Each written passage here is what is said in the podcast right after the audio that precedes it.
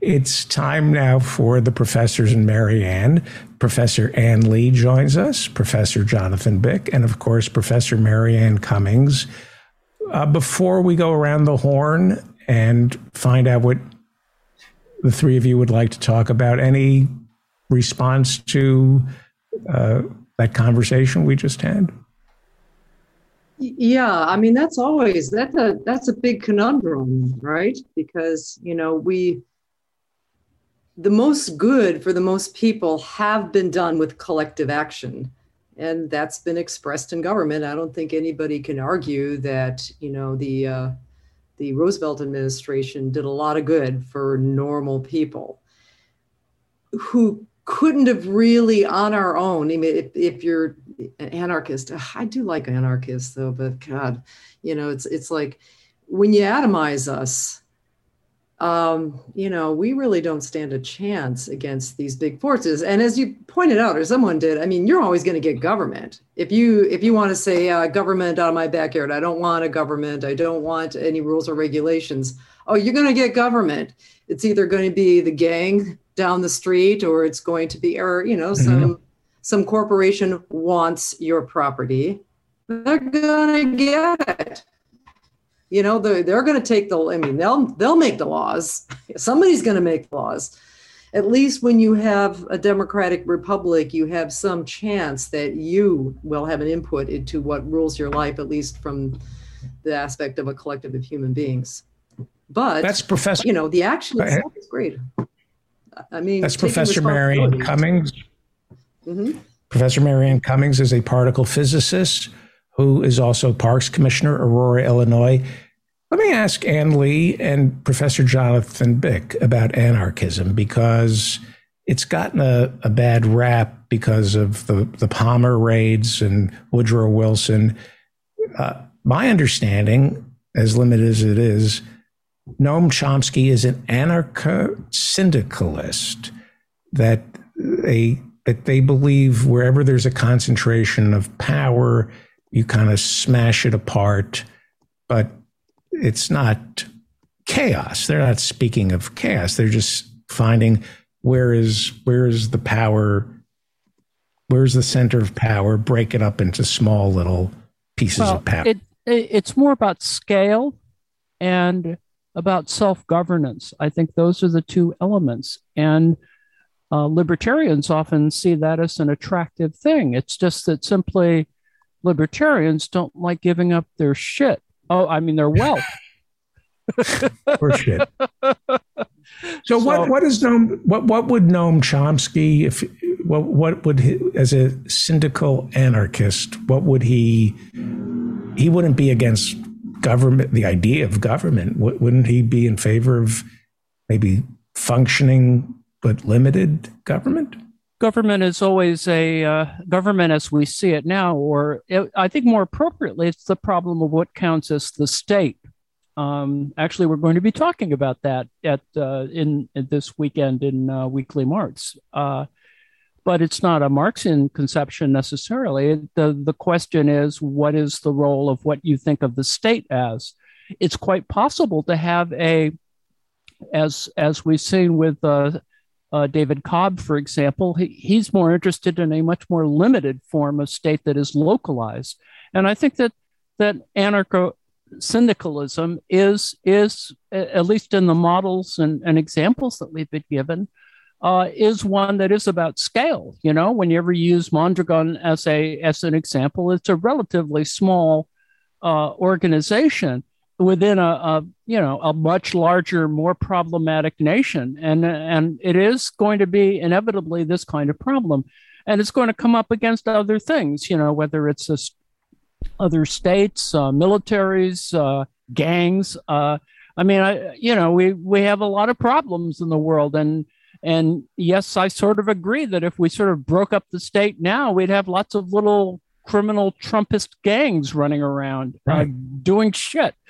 Uh, right. But the, the fact of the matter is, I, I don't think it's that that's the trade off. I think the what we what we need to commit to, and and even in the the most ideal form or idealized form of uh, the American democracy, the sort of idyllic pastoral kind of example that it that, i mean i think it could happen it's just that we have we have to solve some real serious ideological issues first and unfortunately we have people who who are incapable of reflection on those ideological uh, choices and and i think that that's why uh, you know, I think you you sort of need to have a state only as a, a transitional element, but I think ultimately, and and w- without falling into the sort of Star Trek idealism, you know, it is quite possible to collectivize the planet.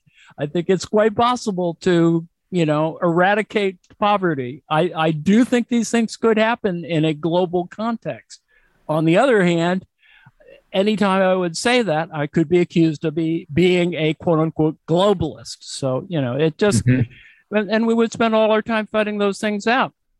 I think, you know, you just sort of learn to, to deal with these things and, and, and cope with them in whatever way, way you can.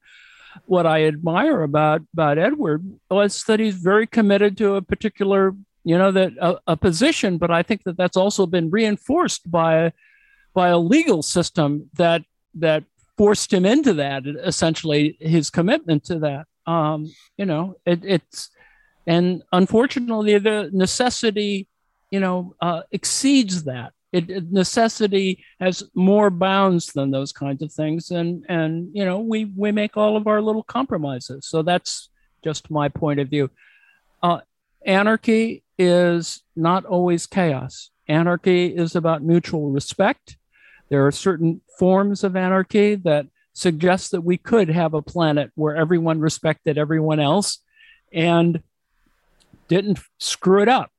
But that's going to take uh, a new sense of whatever your ideology is going to be, because unfortunately, we just have a lot of hucksters out there saying, "Well, this this ideology will guarantee global peace and harmony, and give me your money. Right. so, and right. and if you've ever come in contact with cults, they're you know that's that's the deal. And with right. all you know, with all due respect, to, you know, we've all grown up with some kind of religious contact or training. It's it, there's this moment at which you begin to see, oh no, I don't I don't have to go there every Sunday. I don't, right. you know, my my whole world is much more integrated than that and I don't let it bother me, or I try not to anyway. So anyway, that's me. John Jonathan Thank probably you. has a much better. Yeah, Jonathan, Professor Jonathan. Hi. Um, yeah. Well, I thought it was an interesting uh, conversation, and and is, and I I do have to agree with uh, Professor Mary Anne that. Um, it's not a question of uh, government or no government. It's a question of what type of government are you going to have? Are you going to have a private government? Uh, that is, are you going to have warlords basically uh, running society and exercising power? Or is the power going to be distributed to the people at large? Uh, I am in favor of the second option. Uh, I am in favor of democracy and that people have a stake in society and that they have a voice in society and that that government is responsive to their needs and their desires. Uh, that's not what we have today. That's the problem. So when we're talking about government, I can understand uh, Edwards from the last conversation saying, you know, do we really need a, a stronger government forcing people to to serve or, or whatever?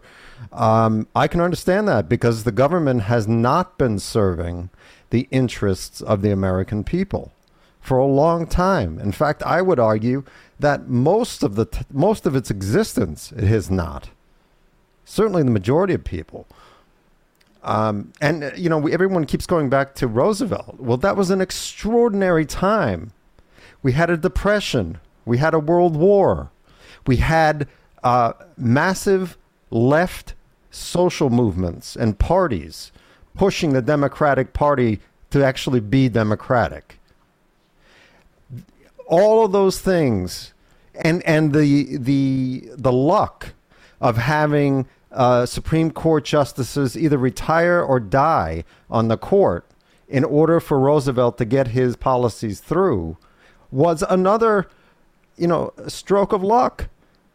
It, it, it, we achieved that despite the American form of government, not because of it.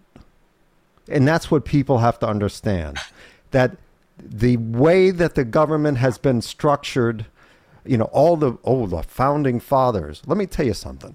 The founding fathers, the founding fathers were, most of them were slave owners who hated democracy, who didn't trust the people, but understood that in order to have a functioning government, you had to have the appearance of the people having power.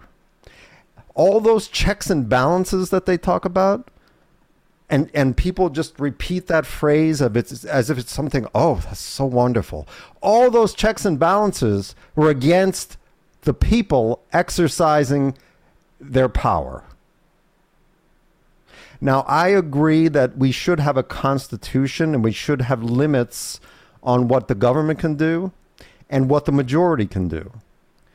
But those limits should be constrained only to preserving basic rights of people, not of creating rights for corporations, not of you know uh, uh, favoring property over human beings, but protecting free speech, uh, you know, the right uh, to a, uh, a fairly compensated job, the right to housing, the right to uh, assemble, the right to petition the government, all of these different things uh, that are in the Bill of Rights, plus many more.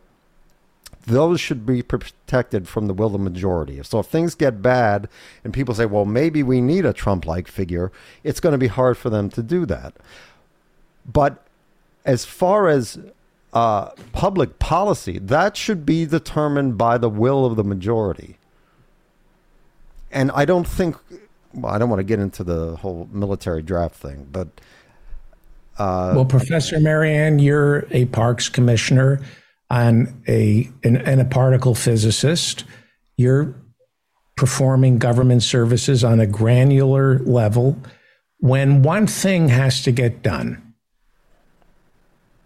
when you get the left and the right in Aurora, when they're asked to focus on one specific issue, are they able to put away their ideological differences and say, okay, this tree goes here?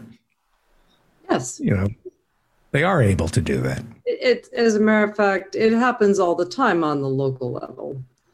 Uh, the biggest blowback I'm getting for uh, refusing to apologize for how horrible the you know for stating out how horribly we came out of covid with you know closing down the water park that serviced the poorer sections and keeping the other one open. That's a local thing. Most of the democrats are kind of giving me crap for that. The republicans are kind of like you know they they don't want to get into a public fight. None of them do really. But you know i'm there was a little bit too much of a clubby sort of you know, uh, camaraderie that kind of regarded my constituents coming up in protest. I mean, uh, making statements in front of the board in protest of this, they they kind of regarded them as nuisances, and that's you know that's when a representative is representative government comes in handy because there's somebody and I have a certain degree of authority because I got elected to this position. I mm-hmm. don't answer to anybody on the executive board. I don't answer to the city or the county or anybody else, just the people who elected me. But um, yeah, locally, you know, I do think that uh, our problems that we, we we tend to like make national issues out of a lot of local type stuff and, you know, I, I was just thinking of an article I read two years ago about by Matt Stoller, who wrote about um, how the New Deal was actually implemented and why it was so popular. It was that there were some overarching programs which were immensely popular, like Social Security, but pretty much it wasn't a top down structure. They gave money directly to communities. They sent out people to help communities build things, you know, from wells to theaters to schools. But the communities were all involved with how that money was spent. And how the money was spent was very different community to community.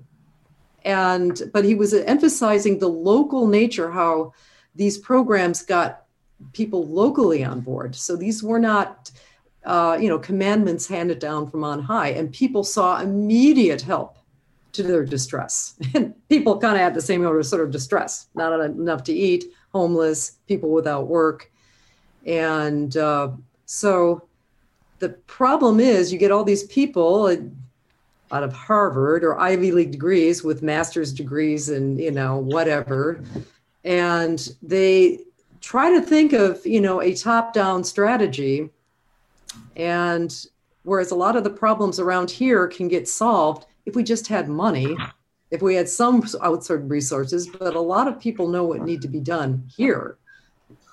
So I think that you know I, I think a lot of people feel that the there is way too much money and power in the government, in the federal government, and they are completely um, impervious to what the people really want in the local community, and they're largely right about that.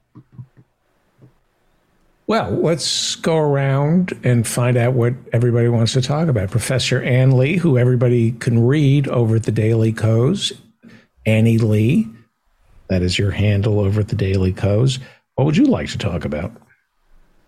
Well, we have uh, a, a, there's so much to talk about. This has been a very, very busy week, and we can certainly talk about uh, uh, the continuing uh, saga of the select committee. But uh, I, I thought it more interesting to to think about how um, the gun discourse has become very strange. Um, and let me just pick a small example. The the Congress of the House uh, passed a, uh, a, a bill uh, that uh, uh, creates a Amber Alert type program for uh, active shooters, and I, you know, it seems like a a, a no brainer, as they say, that who would be against that? Well, 169 or 168 Republicans were against it, and and one Democrat, but I think uh, a fellow uh, from uh, Wisconsin actually. Um, but the uh, uh, Ron Kind, I think. The the issue is that you know the question you want to ask is why were there 168 Republicans who didn't want to do this? I mean that was the question that came up to me. I mean it it's no different than the uh, the entire structure of the Amber Alert program, which we most of us have come in contact with. You know, if you own a a cell phone, it you just blurts out and, and tells you that something happened. And while it doesn't really affect you usually, uh, it it it does make you aware of yes, well, there are bad people or there are strange things happen, and you should, you know, be aware, be more alert. What what could be wrong with that? Well, Jim uh, Jim Jordan, uh, he of the Ohio State wrestling team at one point, uh, said this was uh, why he didn't want it there. It was a case of federal overreach, which is always ironic considering how much federal overreaching is happening these these past weeks about abortion and other other matters. I just find it so odd. Although you know, overreaching is probably good if you're in a a shower after a wrestling match. I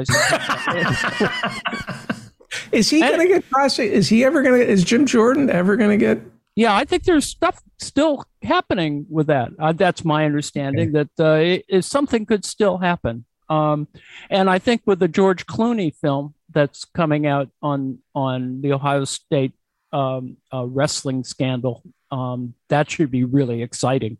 I, I think. Oh, will, well, I, well, tell me more about that before we get back to the series. I don't know much about the project. Is it a um, an HBO project, I think, and or is it a Netflix project? I can't remember what it. But but the fact is, he's quite engaged in it, and I think it's. Uh, I think they were still talking about who they were casting. Uh, there are several people who actually re- physically re- actors who physically resemble Jim Jordan, which could make it very exciting as well. Wow, good, good for. I love George Clooney.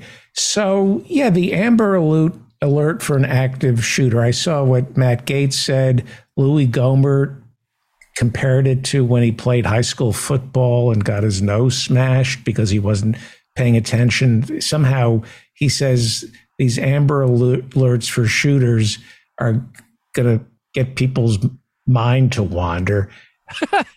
if I, but if I were uh, the NRA, I would not want it because if there's an alert every time there's an active shooter, people are going to really notice how many mass shootings there are.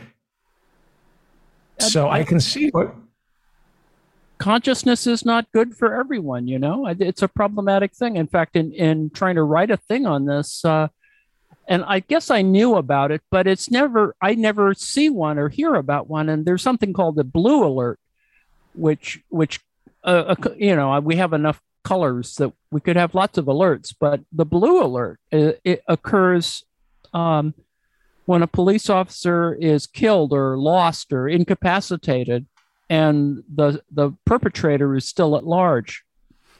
And we never hear about those because uh, with all due respect not a lot of police get killed relative to the total population. All this about about 200 a year. Yes about exactly a year.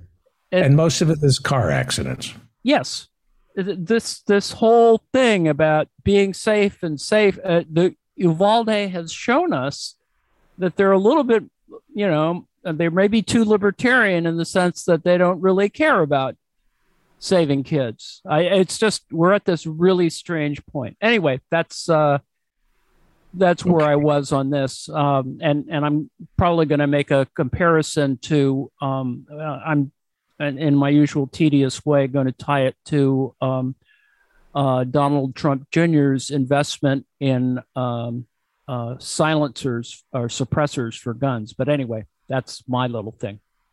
I, I want to invest in a silencer for Donald Trump Jr. uh, Professor Bick, what would you like to talk about? So, David, as it happens, the uh, the story that I was uh, following uh, is relevant to the discussion we were having earlier.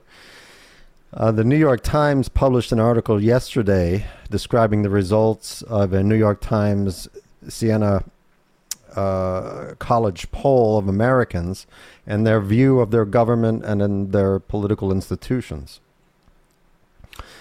A majority of American voters across nearly all demogra- demographics and ideologies believe their system of government does not work, with 58% of those interviewed saying that the U.S. needs major reforms or a complete overhaul. The polling shows the number of Americans in both parties who believe that their government is capable of responding to voters' concerns has shrunk. More than half of all voters surveyed, 53%, said the American political system was too divided to solve the nation's problems, an increase from 40% in a Times Siena poll from October of 2020. Uh, so that's um, you know less than two years ago and that's a 13% increase in the in the number of people saying that the, the system isn't working. Uh, the sentiment is now most acute among black voters and the youngest voters. Nearly half, 48% of those surveyed between the ages of 18 and 29, said voting did not make a difference in how their government operates. Um, and it goes into you know the Supreme Court and how uh, people are perceiving the Supreme Court as being supremely political. Um, you know that uh, nearly two thirds of those polled said the justices' rulings were based on their political views and not the Constitution. A belief shared by 88% of Democrats, but only 39% of Republicans. So a majority of independents and Democrats say that the Supreme Court is guided by their political views, not the Constitution. Uh, but um, only 39% are Republicans. So when you look at these numbers in this poll, uh, you can clearly see that Republicans are an outlier when compared to Democrats and independents. That the you know the, the numbers are just completely skewed. Um,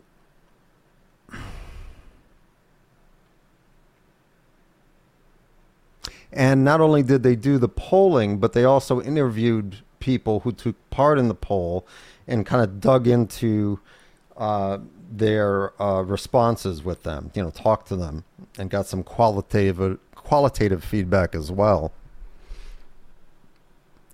Rachel Bernhardt, a 62 uh, year old legal assistant from Silver Springs, Maryland, said her family had been involved in pro- progressive politics since her grandfather served as an economist in the Franklin Delano Roosevelt administration. Her parents participated in civil rights demonstrations in Washington, she recalled. Now, she said, she has become disillusioned with the difficulty of persuading the American government to respond to what people want.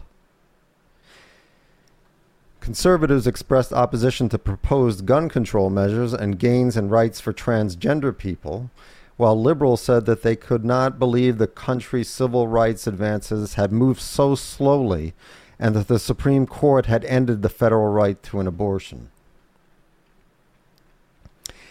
And I think they also raise another interesting uh, phenomenon, and that is that the decrease in trust in the American political system has come during a, a time of vast retrenchment of local news outlets.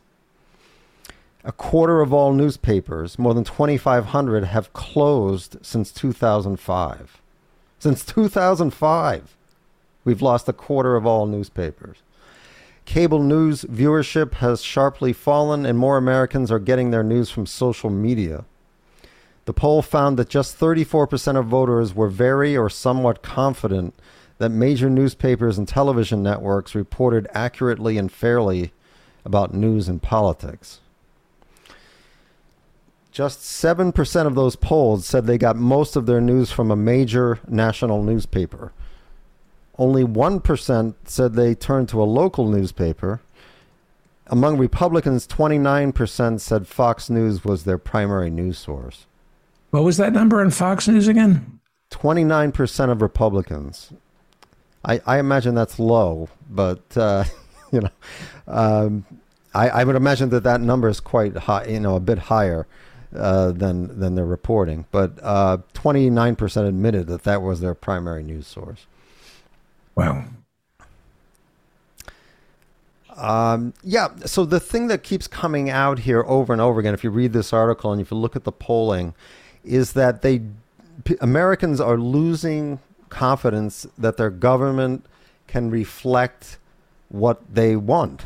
You know what what their concerns are, what their policy preferences are. It, it seems to be totally irrelevant to the functioning of government that they only use those things uh, to put a veneer on what they're doing. Right? They'll say, "Oh, we're going to do this," and then when they actually get into power, they do something else. Because the, there is no accountability. There is no democratic accountability in our system of government. And if you have a system that intentionally distorts the will of the governed, then you're going to have people losing confidence in that government to do what it's supposed to do, which is to reflect what they want. I mean, that is the theory of representative democracy, right? Uh, and if you have a government that doesn't do that, that consistent, no matter who they vote for, no matter you, you give the Democrats a huge majority. Look at look at the state of California. You know, we had Governor Newsom who says he he was he campaigned on a single payer system for California. He has super majorities in the state legislature. And it didn't pass. It wasn't allowed to pass. What's going on? You know, you have uh, Joe Biden promising at least $10,000 worth of student loan relief. He gets into power. He could do it the stroke of a pen. Hasn't done it. What's going on? It's almost. He's got 70 billion for Ukraine. yeah. You know, it, it's almost like uh, the government's not responsive to the people, it's responsive to the donors, to the corporations that uh, apply, uh, uh you know, economic power to overrule democratic power. And until we fix that, I think you're going to have a problem. You know, uh, you can say yes, oh, we need to get out there and vote for Democrats, and I agree with that, okay, but that's not going to solve the problem. We have to understand what we want. There are times in American history when uh, change is possible. We have to know what we want for when that time comes along and push like hell when that time does occur. If we're confused about what we want, if, if we don't understand that we need a, demo, a, a democracy movement in this country, then uh, when that time comes, the people who know what they want, the fascists, are going to get what they want. Right. Right. Well said. That's kind of why I, I I concentrate on these large, you know, issues. These uh, the, the, sort of the vision, uh, visionary issues and and ideas of where we want to go. And and I know it's not just around the corner, but if you don't have that as a guiding light, then you're going to get lost in the everyday electioneering and right. you know, oh, should the Green Party be allowed to do this or that? You know, are the Democrats doing that or this?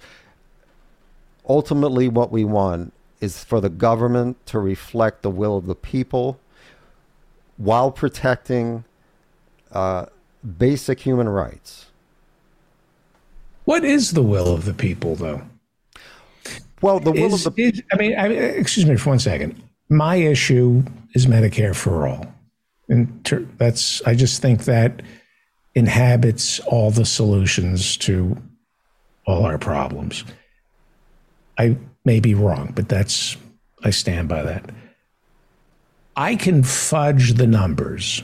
I can show you some push polls from Kaiser that shows most Americans want Medicare for all, but it's got to be it's a push pull that reveals that American people want Medicare for all. It has to be expl- you know when you when it's explained how Medicare for all works, people are for it.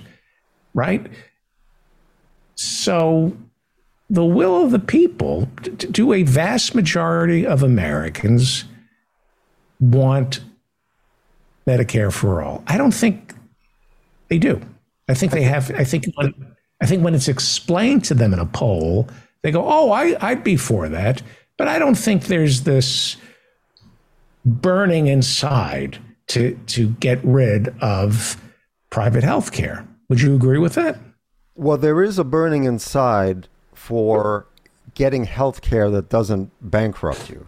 How many people love dealing with their insurance companies when they're sick? No. Right. Nobody, but and yet, and yet, met unless I'm reading the wrong polls, you have to be a little persuasive to get people to say they're in favor of Medicare for all. Well, remember, is that true? Is, is, that true? What I just said that you, that that that people's uh, knee people don't have a pro a knee jerk reaction to Medicare for all where they say yes. Is that correct? It's not a well, knee jerk. You you have to be, remember that they've been subjected to decades of corporate and uh, pro corporate government propaganda I, I agree. I'm not them. arguing, but the will of the people. But but that's you know, why I mentioned journalism. The news, yeah, yeah, it's all coming from Fox News. Right. At the top of at the top of the show, I pointed out that if you look at a lot of uh, decisions that move the needle forward progressively, it came out of the court.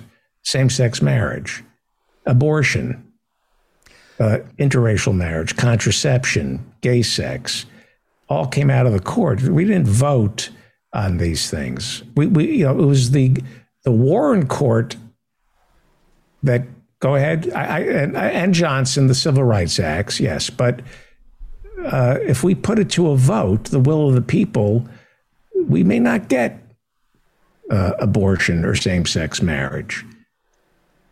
If it was just left to the people. Professor Mary Anne?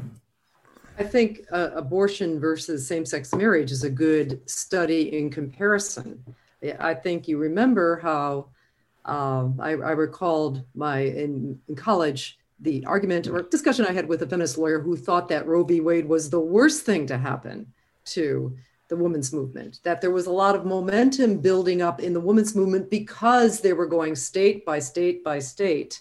You know, abortion was legal in five states and getting legal in two of them. And there were many states where there was a big push through their state legislatures.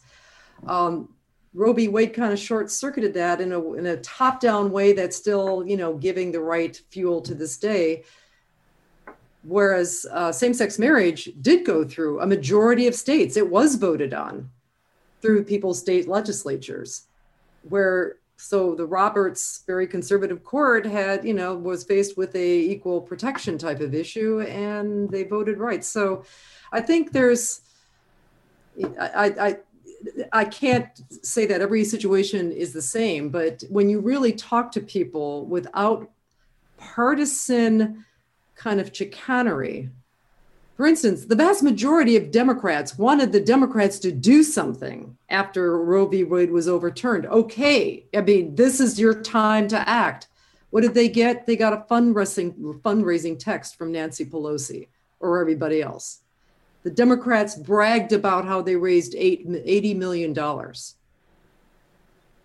But we didn't, we, we wanted you to do something.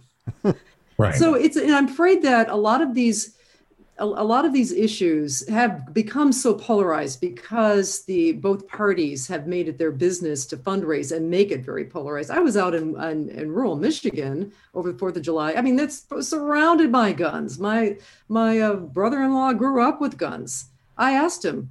I asked him at the campfire. I said, "Hey, did you guys feel particularly oppressed when we had an assault weapons ban for like what was it, twelve years?"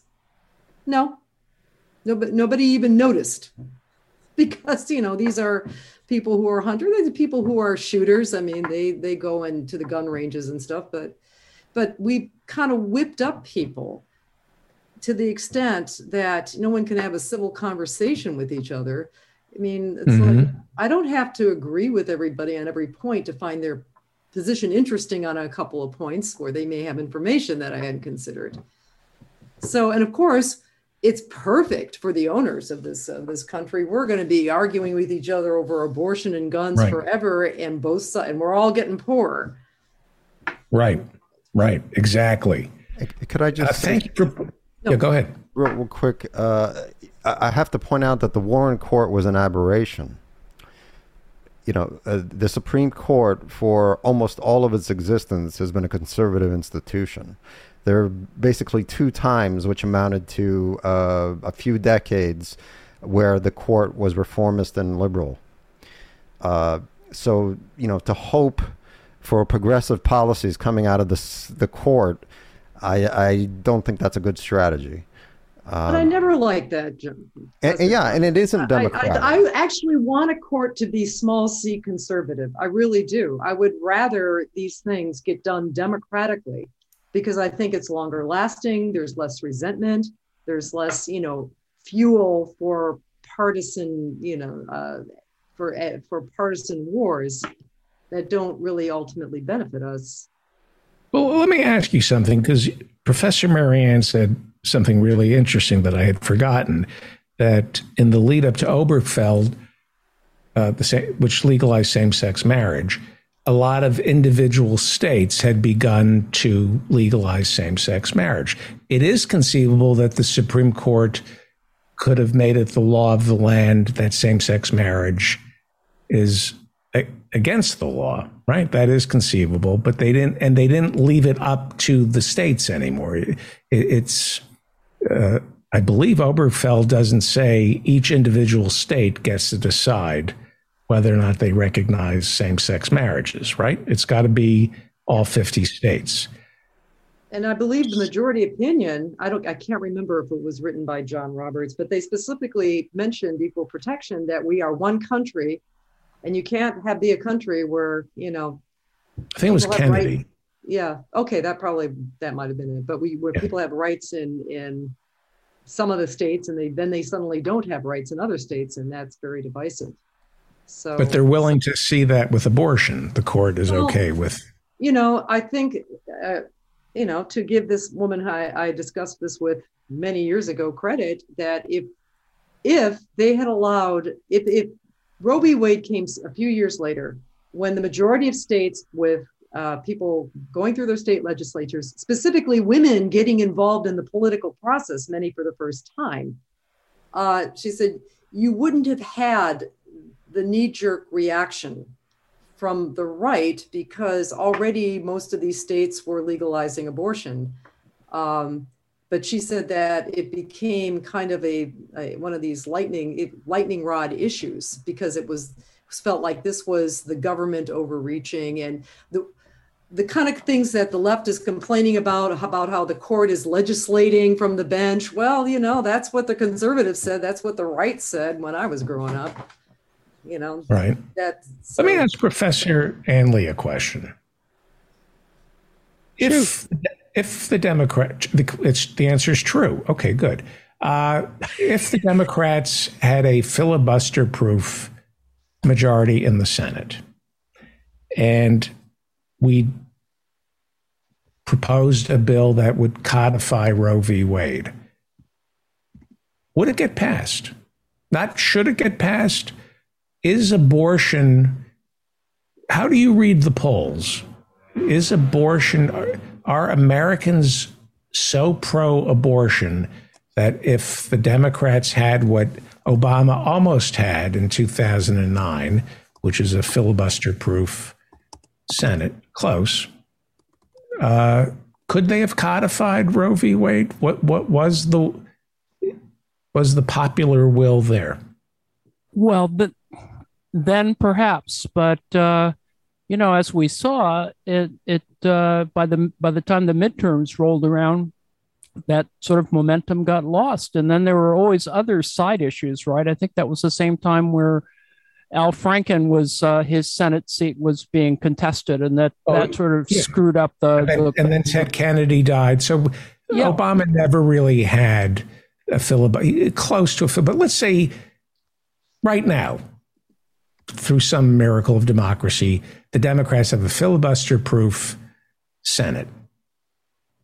Uh, no, I, I I think so because the because just the fact that the court decided to to go all crazy, essentially uh, with an, an incredibly irrational argument. I think even if you don't, you know, burrow down into the details uh, for Dobbs, uh, it it uh, just the fact that you have some real absurdity now being being created, like the ten year old. Uh, uh, the, a pregnant 10 year old getting a, an abortion in Indiana having been um, and and of course it, it's going to fly all over the place because the rapist the 27 year old rapist is an undocumented uh, uh, person so you know it's i mean people are not going to put up with more of that because it's more like this now i mean there's just too much chaos i think i think the okay. fact is that, that that the inertia of roe is is people are going to be nostalgic about roe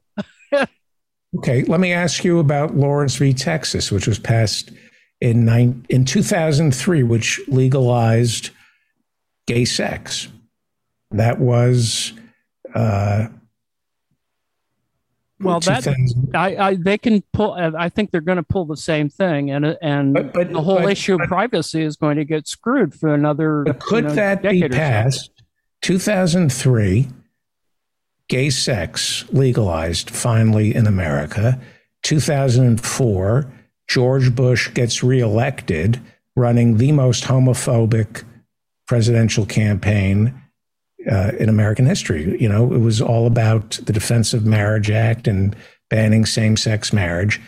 Do you think the will of the people, if the Democrats had a filibuster proof Senate, and a Democratic president, that Bill Clinton could have passed a, a law that gave uh, people the same freedoms that the Supreme Court gave them in Lawrence v. Texas. I don't think they could. I don't think uh, by 2003, Hillary Obama, they they were not for same-sex marriage.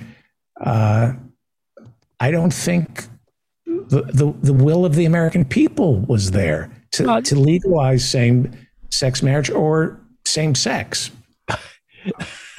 it, uh, you know, I I think the problem is a lot more moving parts. I mean, the issue of having a a, a truly democratically controlled uh, legislature is you know another condition of that, and then you also have a kind of neoliberal president in, in the case of Bill Clinton, who you know is trying to do all kinds of interesting things, but also created an incredible set of problems, and and of course screwed up his own second term uh, for other reasons, and it it just seemed that it it uh, flew out of control. And Obama had exactly this, it, pretty much the same problem because essentially he was forced because of uh, uh, the challenge from Hillary, you know, to include her in government and, and allow a lot of centrists essentially to take over. Where I think uh, if Obama had had not had uh, the kind of pressure from uh, the kind of centrist uh, Democrats, I think we would have been in a much different place with a with a much more solidly progressive um, cabinet, for example, in, in the Obama administration. But as I say, there's lots of lots of moving parts.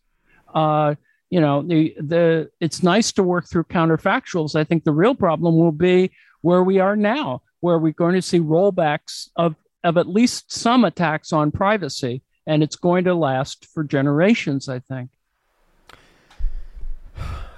Can I can I just say real quickly that the, the, the problem you identified, David, was I don't think the problem uh, with the majority opinion in the country. It was with uh, that majority opinion not being able to be expressed because of the need for a filibuster-proof Senate. Uh, the filibuster is a crime against democracy, as is the Senate. But um, well, do you think most Americans are in favor of abortion? I guess they are. I, they I are. think that abortion um, ultimately is, you know, should be decided by the majority of people as to whether or not it's a right. Um, I, I don't know how you get around that and call yourself um, a democracy necessarily. Uh, if you know, as as Professor Mary Anne was saying, it, in order to have legitimacy, a policy must be supported by most people. And if you have it coming down from on high from the Supreme Court, there is going to be a reaction uh, against it, most likely, as we had with abortion. I mean, there, there, there wasn't an anti abortion movement before Roe versus Wade to speak of in this country. That is that is true. That's a good point, Professor John. Yeah, we have to wrap it up. Great conversation. Well, Go ahead, Professor Lee. You want? To... I just want to mention two, just just two positive things. You know, um, yeah. in an era where people are getting uh, getting deplatformed and censored, and we can't see Scott Ritter speak anywhere uh, Amy Goodman had Joe Lauria on her program for a very from Consortium. Uh, from Consortium News, yes, and uh, basically gave the counter narrative to pretty much, you know, the whole uh, Ukraine situation. I was very happy to see that. The other thing is that. By the way, we, by the way, Ukraine not going well for Zelensky. Uh, it's weird how just about everything Scott Ritter was predicting in March is unfolding the way he said it would be. Well, he actually knows Russia. He knows war. He knows it, he he knows weaponry. He understands how to conduct a war, and that's why you know people don't get they, they, they don't get censored for lying. Nobody gets censored for lying in this country. They get censored for telling the truth that you know the powerful don't want them to tell. So we know that, and a whole host of other things. But the other thing is, is that man, um, just as things are looking so bleak, thank God the Webb telescope, whatever issues they had with the power, it that got resolved, and the images are spectacular. We should do a. You should come on Monday, and you should explain those pictures yes, to us. I would be very happy to. I'm actually pushing to teach the astrobiology course over at Northern Illinois uh, in the in the winter. That's politically fraught. But I, why don't we do that Monday? Send me the photos, and uh-huh. I'll load them into the machine. Okay. If you're listening, if you're listening to this show as a podcast, please stop by our YouTube channel for Monday next Monday's show and particle physicist Professor Mary Anne Cummings will explain what uh, what we're looking at. Sometimes you have to be told why to be in awe of something. Why can't we do like a thousand of these things? All You've that got, whatever you got want. spent in Ukraine, we just, you know, like like yeah. do this, give people a little bit of perspective. Yeah, I mean that that telescope was only ten billion dollars, right? Yeah, I think so. I, I don't really know the cost, but that would sound about right. Because 25 years ago, when they were proposing something like that, that didn't have even this level of technology. It was like a billion, a, one or two billion, and it's and this just would have blown that technology away. We so. we have to wrap it. Let me ask you. You had one more thing, but before you go to the next thing, I don't want to keep our next guest waiting. We're we're off schedule today. Uh, but I can play the sympathy card. I, I, think I have another week of the sympathy card. oh, milk it for all it's worth. Yeah, and I get what do you, what could be in five years the thing that will blow us away from these photographs? What could we find in five years? Um, well, I'll explain why all of the instrumentation is in the mid and near infrared because that's how you can that's where you can find the planets in that spectrum. If there are if there is planets that might have life there is a definite signature in the infrared region. And instead of like it being only one millionth of the local star it's maybe less than one thousandth. So we can actually discern it. And uh, that will be it'll either be like, hey, there's billions and billions of worlds out there, or it might be, holy fuck, we are the only ones out here. yes, it could. It, yes, we will definitely have a life signature if if there is life on these planets.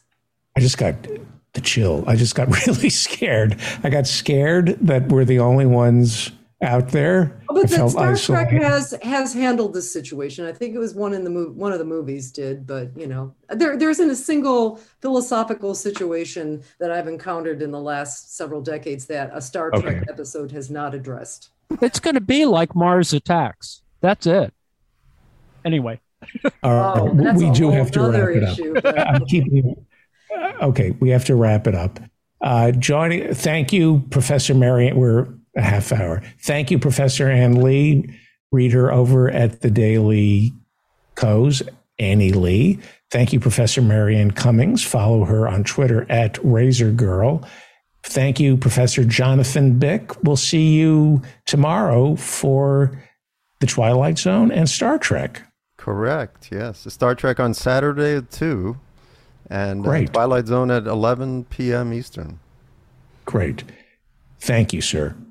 Uh, let's go. Uh, Alan Minsky joins us, executive director of the Progressive Democrats of America, but he loves food. I love food. What Joe in Norway? Oh, that's beautiful. What do you got there? What what is that? I've never seen anything like that. This is called jalebi. It's a, a fried batter. It's basically like a funnel cake dipped in uh, sugar syrup. Wow. originally from Persia, but it's all throughout the Middle East, South Asia. It's popular street food all over the world. So I, I, I had my, the, the holdover from my um, sourdough that I used mm-hmm. instead of throwing it away. I used it to make the batter, and it's uh, flavored with uh, saffron, rose water, and citron, and then you can, I don't know if you can see the saffron threads. Yeah, it's beautiful. And ground pistachios for a little color.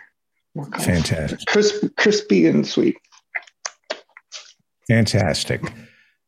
Uh, I think uh, we kept Professor K waiting. Uh, I apologize for that. Uh, Alan Minsky, Executive Director of Progressive Democrats of America. We have Dave in PA now with a cat, and we also. David. Hi, Alan. what are you going to be making for us?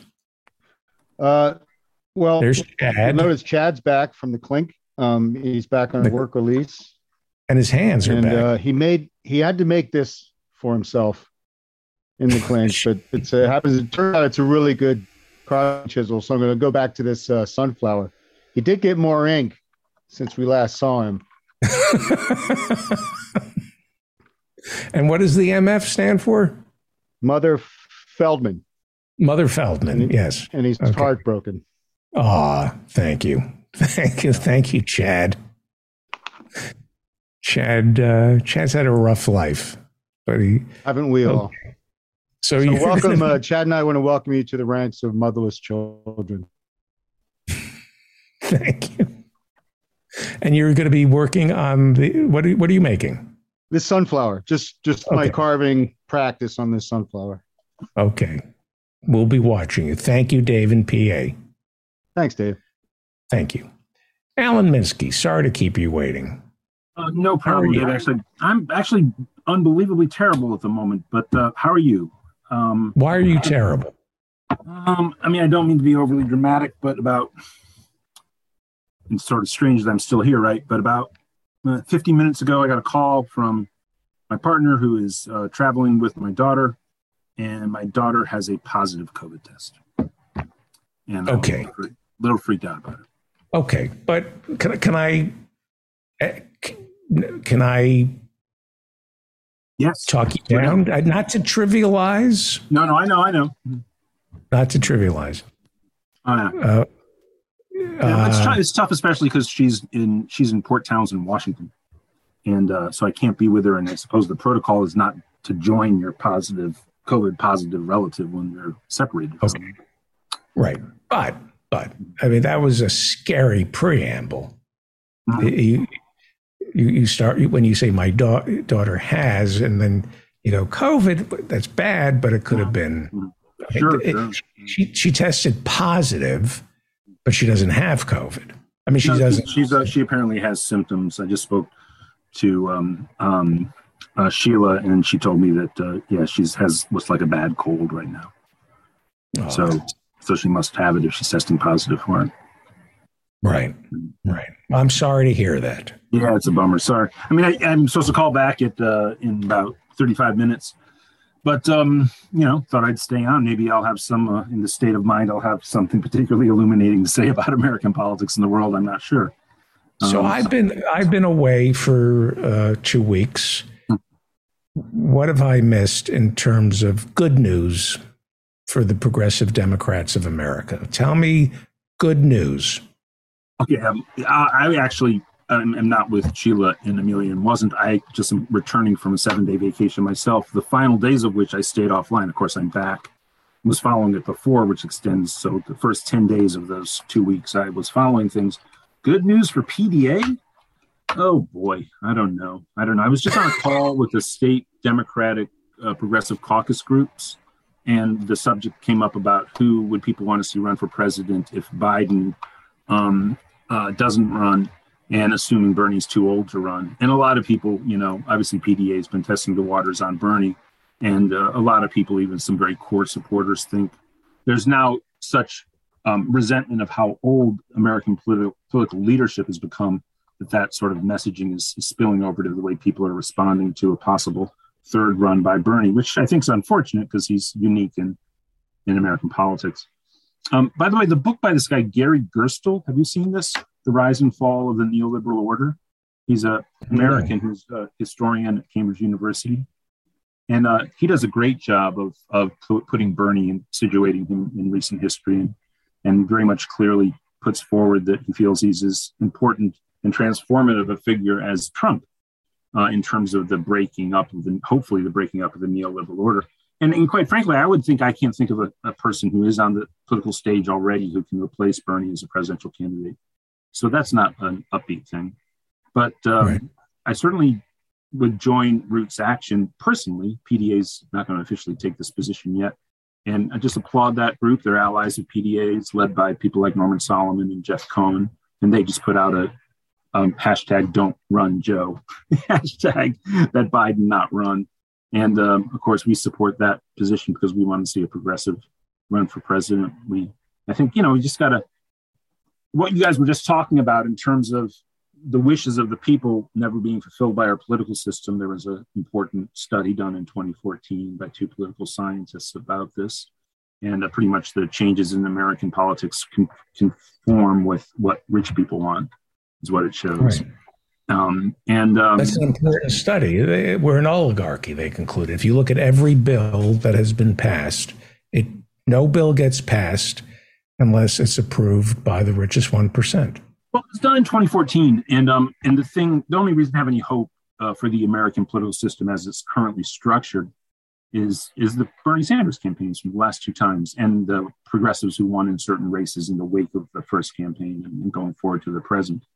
And um, you know, the, the to get the message across, especially inside the Democratic Party, where the progressive platform, you know, broadly understood, is supported by about 75% of registered Democrats, but the controlling faction is the 25% which is the money percent. And it's very, and then then that's all compounded by how impossible or very difficult it is to compete um, in the American American electoral politics without gobs of money, right? As we see. So no, I don't know. Good for PDA. There must have been something. I don't know.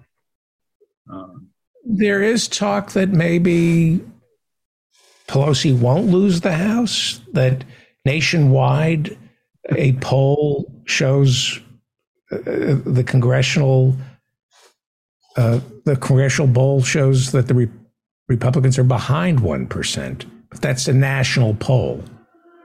Well, with the gerrymandering in the last yeah. 2010 to 20 through 2018, sorry, through yeah, sorry, 2012 through uh, 2020 races, the Democrats had to win nationally by about two percentage points to, to win the House.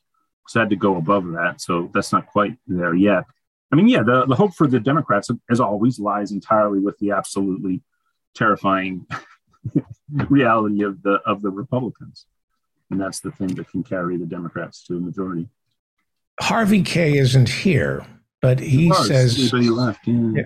I think we kept him waiting too long, but he famously said, "If you're not talking about labor, well, you're talking about nothing. That it all gets down to labor."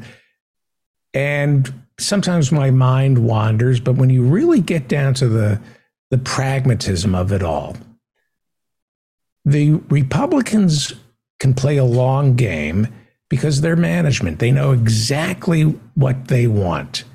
They have a steady compass. It's how does management accrue as much power, money, and influence? What do you have to do and say to get as much money and power and influence for corporate America. That's why the Republicans always win. They'll play the race card, they'll play the LGBTQ card, but in the end, it's about money. So the only solution is a party that reflects the working people because working people show up. They're working people, and working people want the same thing that management wants, and that is money. So it really, politics should just, if we're going to win, we have to want the same exact thing the other side wants, and that is money. You know, and that's labor. There, there's no doubt that I think that if you look at the the long historic arc of the ascendancy of the left from, I mean, arguably the French Revolution or even going back to the British Revolution in the mid 17th century, really from the French Revolution forward through to um, the 1960s, um, the appeal of the left was anchored in the idea that you vote for us and your economic prosperity will improve. Right. So it was a it was a gain. Uh, and uh, somehow, of course, that's completely lost on. No, not somehow. It's it's sort of understandable that when you have a neoliberal turn in the center left parties, they're no longer going to be making that argument, no longer going to be holding out that as what they're going to achieve for people. I think in places where you have, you know, basically a better educated general public, first of all, in Western Europe, you've had a harder time dismantling the social welfare state. And even Blair and Brown, they sold people on their third way that they would generate so much wealth, tax revenues would go up and expand, have even more social spending than before. And they were able to achieve that until uh, in the first, you know, say few years of Blair Brownism, and then of course, first time you hit an economic recession, that wasn't the case. You know, I saw Jimmy Dore being interviewed by Russell Brand. Lane, who's part of our community, sent me the tape. I saw, Jimmy, I saw, I saw a clip of it, not the whole thing. Yeah. Yeah, and Jimmy said something very simplistic, beautiful, and elegant. He said these purity tests that we have on the left are self defeating. That if he says, when you organize uh, as, as part of labor, you don't say, What are you, a boogaloo boy? If you're a boogaloo boy, you're, you're not on our side. Libertarian, not on our side. Uh, you're pro cop, not on our side. It's class. So even if somebody hates Jews, hates blacks, Muslims, hates gays. Come on in. You're on my side. You're part of the the labor, the working class. He's right that you have to make common cause with your enemy, you know, to defeat it's a cliche, to defeat Hitler, we worked with Stalin. Uh, it really does get down to labor and the working class. Mm-hmm. Mm-hmm. I, yeah, I think I think those are, of course, um, you know, efforts to unionize or efforts to win. You're trying to win that vote. You're trying to win that struggle, um, and uh, you're trying to win for something very specific and something very clear. And I think one of, as Harvey and I are like a broken record, maybe even myself more than Harvey on this point. The Economic Bill of Rights. As long as you, you move away from economics, economics would be the unifying force, especially in a country with this level of economic precarity and uh, maldistribution of wealth and everything. Uh, but of course, you know, getting that through the Democratic Party will be difficult because so many of the people who control the party are connected to corporate interests, big money interests, et cetera. How dangerous, if I were a candidate taking Jimmy Dore's advice and I ran for office and I said, come with me. If you're a boogaloo boy, if you're a racist, if you're for the war in Ukraine or against the war in Ukraine, come with me. I will focus exclusively on the rights of labor. I will see to it that you get higher pay, job security, that you can pay for vacations and you'll have health care. I don't I don't care if you hate Jews or blacks or gays. I don't care. That's not why I'm running for office. I'm running for office for one thing to take money from the 1% and redistribute it. Is that a winning formula? I, I, don't know. That's a that's a hypothetical. That would be. Um, um, I can only imagine that the the the fire and brimstone that would be brought against you, you know, on uh, from a, any number of uh, different places on the internet and in the media would be so fierce it would probably hurt your campaign. So really, the, but you wouldn't get voters responding where you say, I'm not, I'm, I'm not running for office to uh, worry about abortion, gay marriage, uh, anti Semitism. I'm running for one thing the working folk to make sure that working people in America and poor people have food, health care, free tuition at all public universities I'm just not going to address social issues. That's not why I'm running. Well, that's you phrase that different, slightly differently than you did before. Yeah, I'm working um, on it. I think the way to do that most successfully, if that's going to be the focus of your of your efforts as an elected official, is to. And Jimmy Dore is going to be my press spokesman. Yeah, unless unless you want to steer clear of that, you want to say on all other issues, I will have no comment. You know, because these things do come up. So it's hard to have. Um, I, I, think it would be very difficult to win a Democratic primary with that messaging, and um, I would say this: I think economic policies are a very much a strong winning hand. I mean, the polling right now that I've seen over the past day, even obviously, I saw some post Roe polling, Dobbs as it were, post Dobbs decision, and uh, yeah, um, you know, clearly that issue has has gone up, way up in terms of people's top line issues. But um, inflation plus the economy, um, housing costs too, they're they're still way ahead of everything else. Um, so uh, you know, generally, what we I, I do believe at PDA is if you lead on economic matters, you can draw more people in, and then you just you would I think you'll still get grief because of the political era we're living in. Is if you lead on economic matters, there's going to be a segment of the Democratic Party that are going to be like, well, what are your and Bernie was hit with this? What are your positions on these other sort of hot button issues? And um, well, there, I think, and I would say, I would say, as a candidate, my my uh, positions are irrelevant because that's not going to be my priority.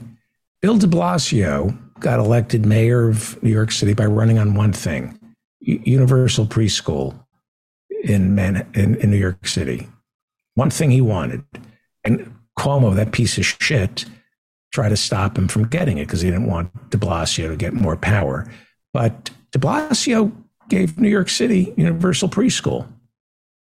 Being a single issue candidate in terms of your legacy, I think people might respond to that. I, I think if Ronald Reagan, I don't, I don't think that I don't think the back pages of his little campaign uh, leaflet, which I suppose people don't have those anymore, but you know, uh, somewhere it said, "We don't care a shit about you know the the KKK marches through your neighborhood or whatever, you know, or you know, uh, or whatever is socialism there might be. It wasn't a part of what he was about. He might have led with that, but he didn't dismiss everything else. You vote for me, we will raise the minimum wage. The PRO Act will be passed. It will be easier to unionize. Most, I will double union membership in a year. I will elect a labor secretary who will find the hell out of Amazon. I will go after management. Um, and the, the rest will follow, but not right now. I well, think Americans would vote vote for your pot. It's the economy, stupid. No, I, right? I, I, don't. I don't disagree with that. And I think I think the thing though is, see, I definitely have a response to the people in the Democratic Party who would be turned off by a campaign that doesn't foreground human rights and civil rights issues, right? And I think one of the things that could be said, whether it would be said publicly or just privately to such groups, is that look, you're not going to get those things achieved because they don't. Those are not uh, right now majority electoral issues. I mean, Roe is, but many of the issues that, that you have around, uh, uh, you know, especially, you know, if, it, if it's pushing radical framings like defund the police, and let's say you want to have more social services in police departments, or rather in, in the city public safety programs, broadly understood, than just a highly militarized police force. The way you get that is by electing me because I'm going to get elected because I can win on economics. I'm going to lose if I say defund the police. I'm going to lose if I even go into the issue around policing because of the right wing propaganda machine that has spun this up. And I completely support that. You know, more funding for, uh, you know, um, mental health services, social services, and that funding leaving the police department. I think all of PDA does, for instance, and almost all the progressive candidates we support do, right? But uh, the way to get them elected and to achieve that is to lead on economics right now. Right, right. Inflation. Inflation. Inflation. Inflation. How inflation. bad is it? Thirty percent. Thirty percent of inflation is what we pay in rent, right? That's how they measure it. According to the um, Consumer Price Index, housing costs. Right, and they've been going. Man, I got to buy a new car. Um, um, and uh, not the not the right time to buy a new car, David. it's brutal the car uh, market right now. Oh, I think there's there's a long wait for new cars, and uh, used cars are just incredibly expensive right now.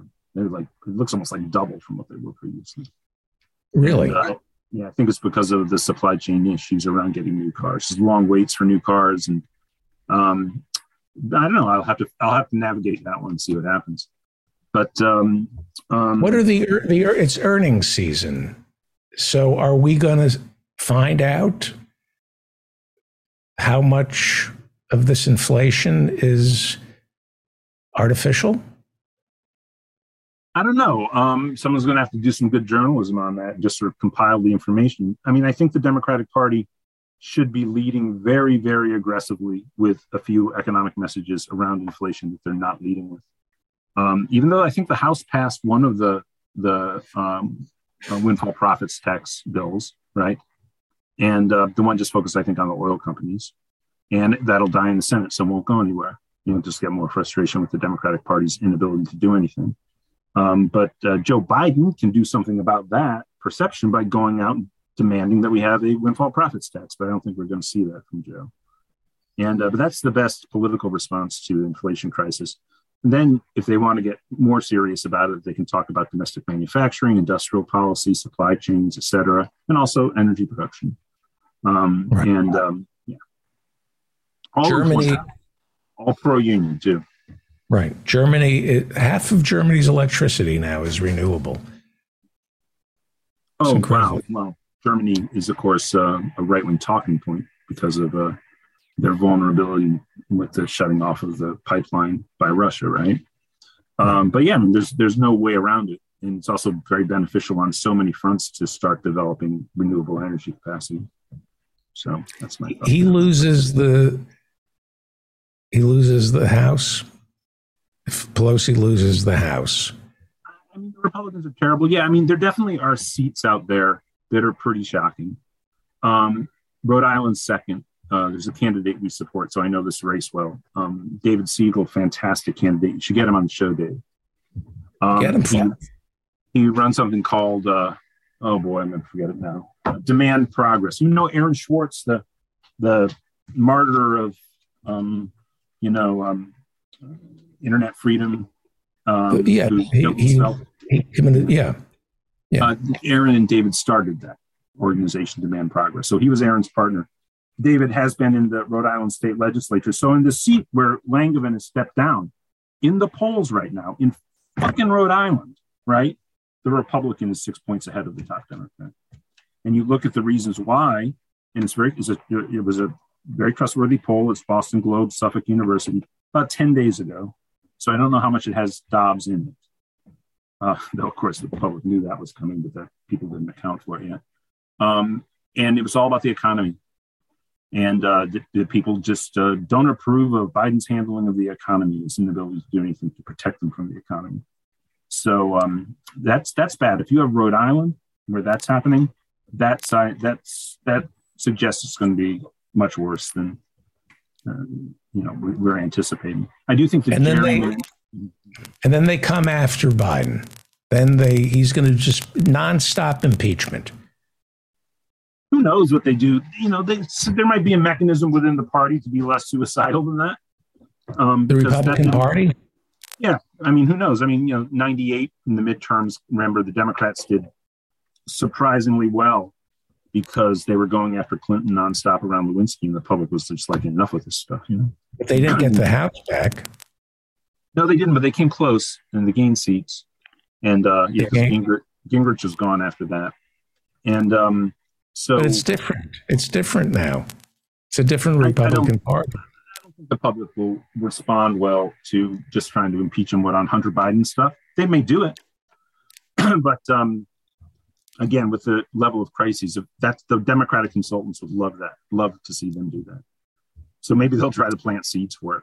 But right now, I don't think they're as competent. You know, I got to say, I was a little, I was a little um, um, uh, surprised at um, how sharp Trump's legal counsel was on the on the hearings this week, and um, compared to the people in the Biden administration, almost, you know, the guy, the, well, the, the favorable witness, right? The guy who came in and was arguing with the crazy woman inside the Oval Office when Giuliani was there. And did you watch that stuff? Yeah. And and uh, I was surprised that you know, obviously the guy's a very sharp, professional, capable lawyer, right?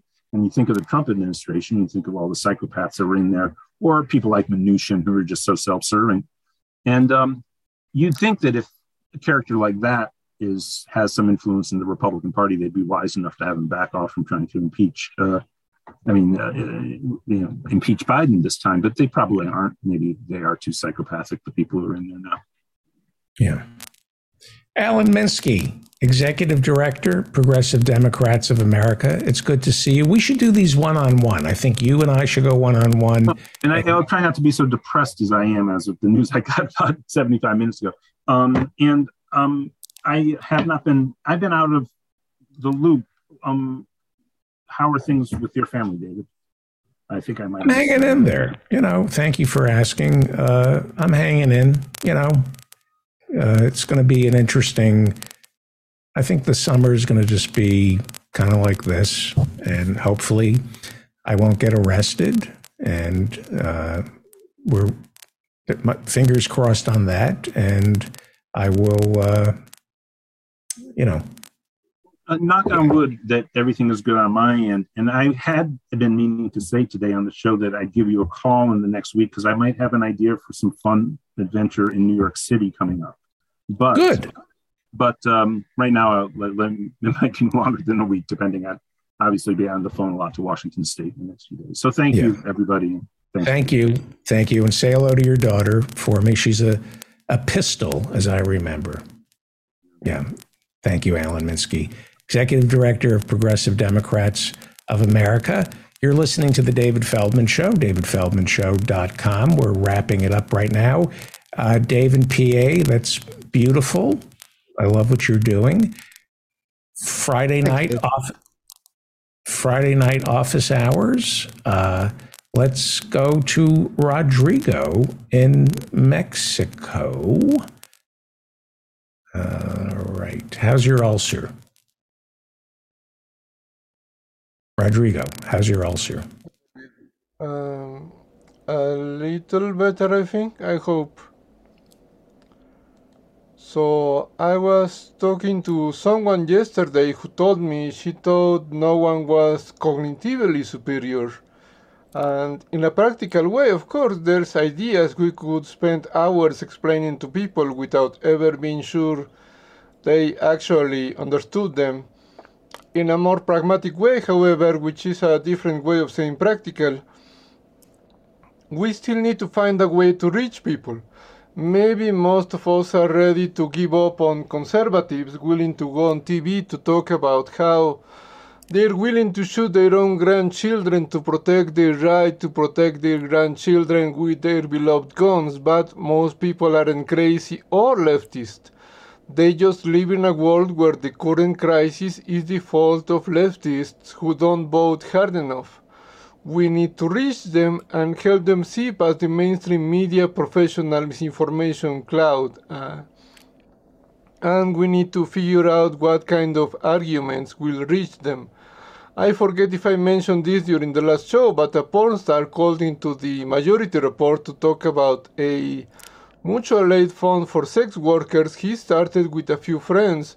So a shout out to all sex workers. I wasn't going to bring it up, but this guy started talking about Michael Brooks and people were talking about Michael on the YouTube chat, so there you go.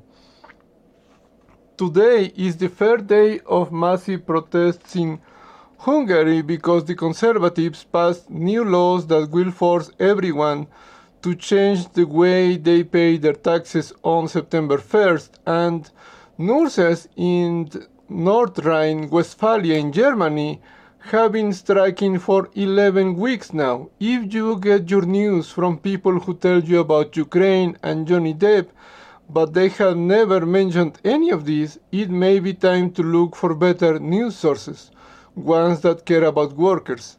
And I have a show and tell for you I posted an article and an image on the chat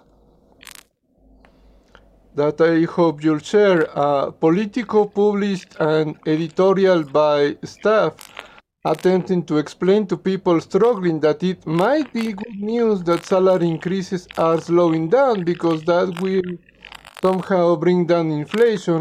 Now, we heard about inflation earlier during David Feldman's rant to that we could add US sanctions, Ukraine being unable to export food to most of Europe, which we are just learning is a thing they depend on, and of course, people like the oil industry that raise prices whenever they think they can get away with it and take forever to bring prices down.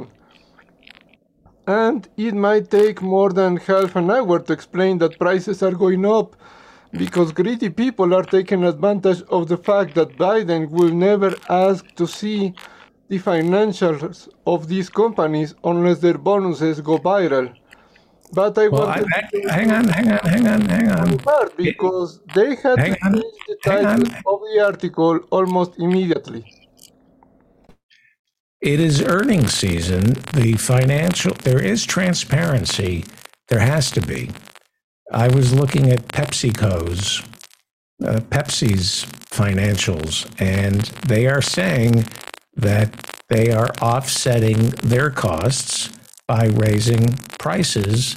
And uh, it looks like on some items, what Pepsi is doing, they're making they're they're making their packaging smaller, but charging the same for for certain items. Pepsi makes lots of junk food. But nothing Pepsi makes is good for you. Are they so making the uh, golden parachutes and the millionaire bonuses for the CEO down, or they want just the public to pay for that? They're saying that revenue is up because of inflation, because they're passing it along to the consumers. So it's going to be, this is just the beginning. It's going to be interesting to follow earnings season because you can read the financials and see how much of uh, the prices are uh, just because they're getting away, they can get away with it. If, if you're, it will be interesting to see what, what their profits are. So go ahead. So I'm done actually. I just wanted you to show both the article with the title that yeah, we have now and the. There's one hopeful sign. Yeah, there's one hopeful sign for the Fed on inflation. Really, slower wage growth could help bring down prices and ultimately mean less sting for the average worker. Well, you want to bring down inflation? Uh, rent freezes. 30% of inflation is what we pay in rent. We want to bring down inflation, rent control, and more, more housing. Thank you, Rodrigo. I'll and. I posted the image of the, the screenshot of the original title of the article because I wanted you to see that they changed it very quickly. Oh, I see the original. Pay raises are getting smaller. That could be a good thing for workers. Uh, that's funny. You're right. That is funny. Hang on. Let me. Uh, that is a great headline. Where did you see that? I mean, it's in Politico. That's great. Pay raises are getting smaller. That could be a good thing for workers. That's Politico. People, that's a great headline. Thank you, Rodrigo. That's that's pretty much economics. That is people are paid to say anything to justify screwing the workers. Oh, it's hysterical. I'm going to leave that up. Our show is put together by Professor Jonathan Bick, Sarah Bush, Andy Brown, Grace Jackson, the Invisible Ninja, Joe in Norway, and of course, Dan Frankenberger and we can't do the show without them. And thank you to all the moderators. I appreciate that. They keep the YouTube chat going. I uh, we're going to start up our meeting next Wednesday. So I've been negligent. So once again, thank you to Professor Jonathan Bick, Andy Brown, Sarah Bush, Hannah Feldman, Grace Jackson, Dan Frankenberger, Joe in Norway, and the Invisible Ninja for helping keep the show going. Thank you to Dave in PA. Thank you very much. Thank you to Joe in Norway. And I'll see everybody Friday night, this Friday night, starting at 8 p.m. for office hours. You'll meet much better people. Sign up for my newsletter. It comes out every Friday. I missed two weeks, but it comes back tomorrow. It includes an invitation to office hours. And if you want an invitation to office hours, all you have to do is go to my website, hit office hours. It'll take you right in. Thank you to Judah Friedlander. Go to judahfriedlander.com to find out how you can watch him perform live. His show is at 3 o'clock on Friday. David, there's crackling on the sound. I don't know where it comes from. From me? Apparently. Is everybody saying that or just you? Yeah, everyone's saying it. When did that start? Uh, when you talked to Rodrigo. Well, let me mute Rodrigo. Maybe, let's see what happens. Okay. Is it better now? Is it still crackling?